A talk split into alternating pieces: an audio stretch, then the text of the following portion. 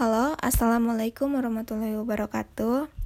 Uh, halo, apa kabar semuanya? Semoga baik-baik aja. Uh, perkenalkan nama saya Alvina Nuraini, saya dari kelas 1C LPI Pagi. Pada episode kali ini saya akan menjelaskan uh, apa saja tujuan dirumuskan pasal dalam ketentuan aturan tersebut, maksudnya ketentuan UU yang telah saya pilih. Uh, yang kedua, tunjukkan contoh kasus pelanggaran dari ketentuan masing-masing aturan.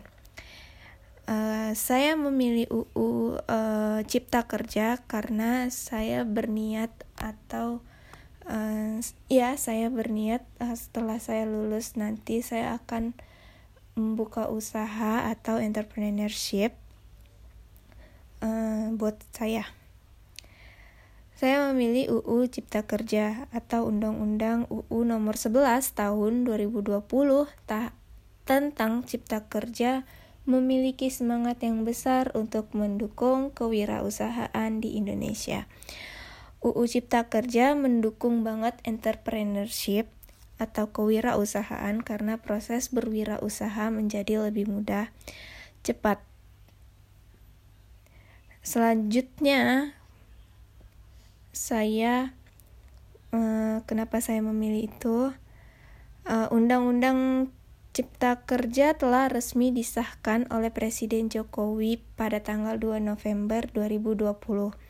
Bukan suatu hal yang biasa sebab UU Cipta Kerja dibentuk dengan menggunakan metode Omnibus Law yang masih sangat asing di telinga masyarakat Indonesia. Walaupun sebenarnya metode tersebut sudah dikenal sejak lama dalam ilmu hukum, sehingga bukan sesuatu yang baru terdengar di telinga kalangan akademisi hukum terkait Omnibus Law tersebut. Akan tetapi yang menjadi problematika uh, yang menjadi problematika uh, utamanya adalah masih minimnya pemahaman masyarakat terkait konsep Omnibus Law yang ditawarkan oleh pemerintah Republik Indonesia melalui UU Cipta Kerja.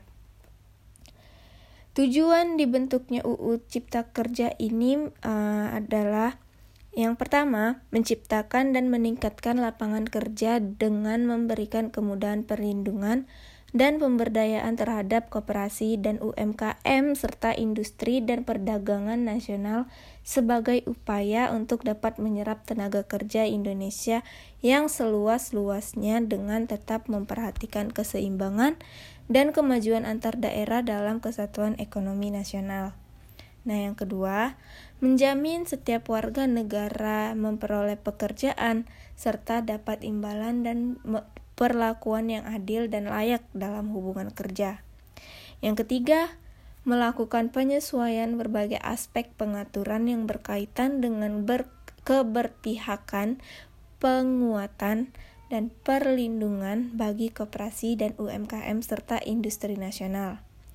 Yang keempat, melakukan penyesuaian berbagai aspek pengaturan yang berkaitan dengan peningkatan ekosistem investasi, kemudahan dan percepatan proyek strategis nasional yang berorientasi pada kepentingan nasional yang berlandaskan pada ilmu pengetahuan dan teknologi nasional dengan perdoman pada haluan ideologi Pancasila.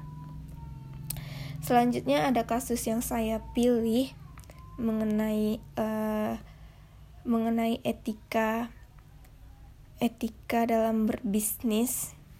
Ada pelanggaran etika berbisnis Eh, pada kasus PT Megasari Makmur, Makmur produk hit Masalah yang terjadi dikarenakan kurangnya pengetahuan dan informasi mengenai kandungan-kandungan apa saja yang terjadi.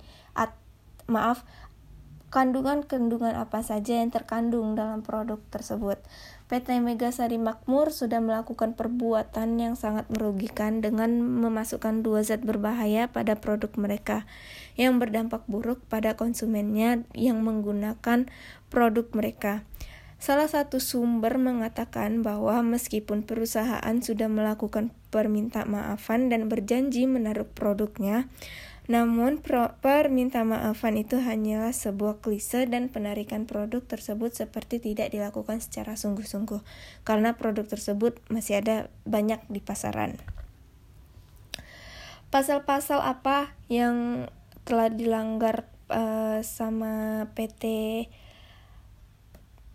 Megasari Makmur uh, yaitu pasal 4 hak konsumen hak konsumen pasal 4 ayat 1 hak atas kenyamanan keamanan dan keselamatan dalam mengkonsumsi barang dan atau jasa.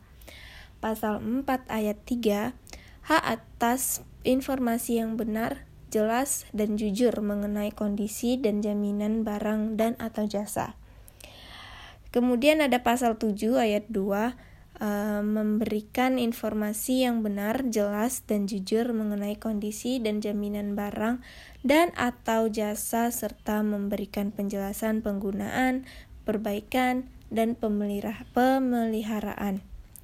Selanjutnya ada pasal ada pasal 8 ayat 1 pelaku usaha dilarang memproduksi dan atau memperdagangkan barang dan atau jasa yang tidak mematuhi mematuhi maaf yang tidak memenuhi dan tidak sesuai dengan standar yang dipersyaratkan dan ketentuan peraturan perundang-undangan.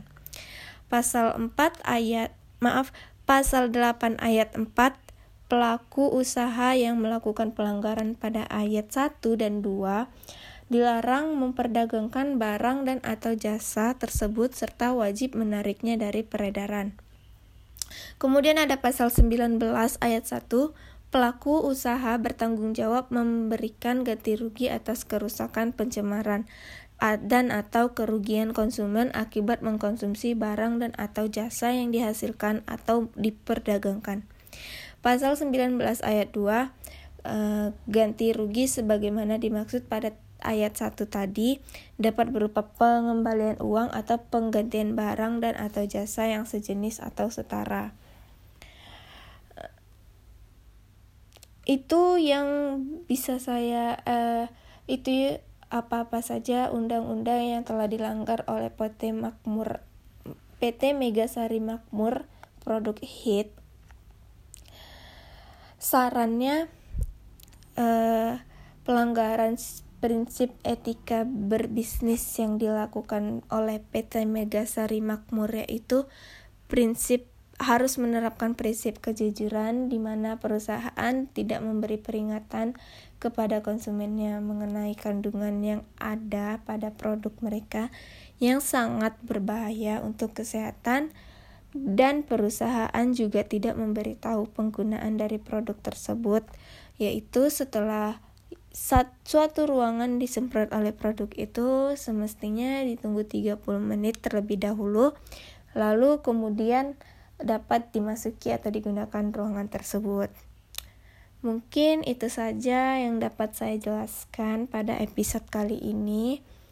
Lebih dan kurangnya mohon dimaafkan. Wassalamualaikum warahmatullahi wabarakatuh.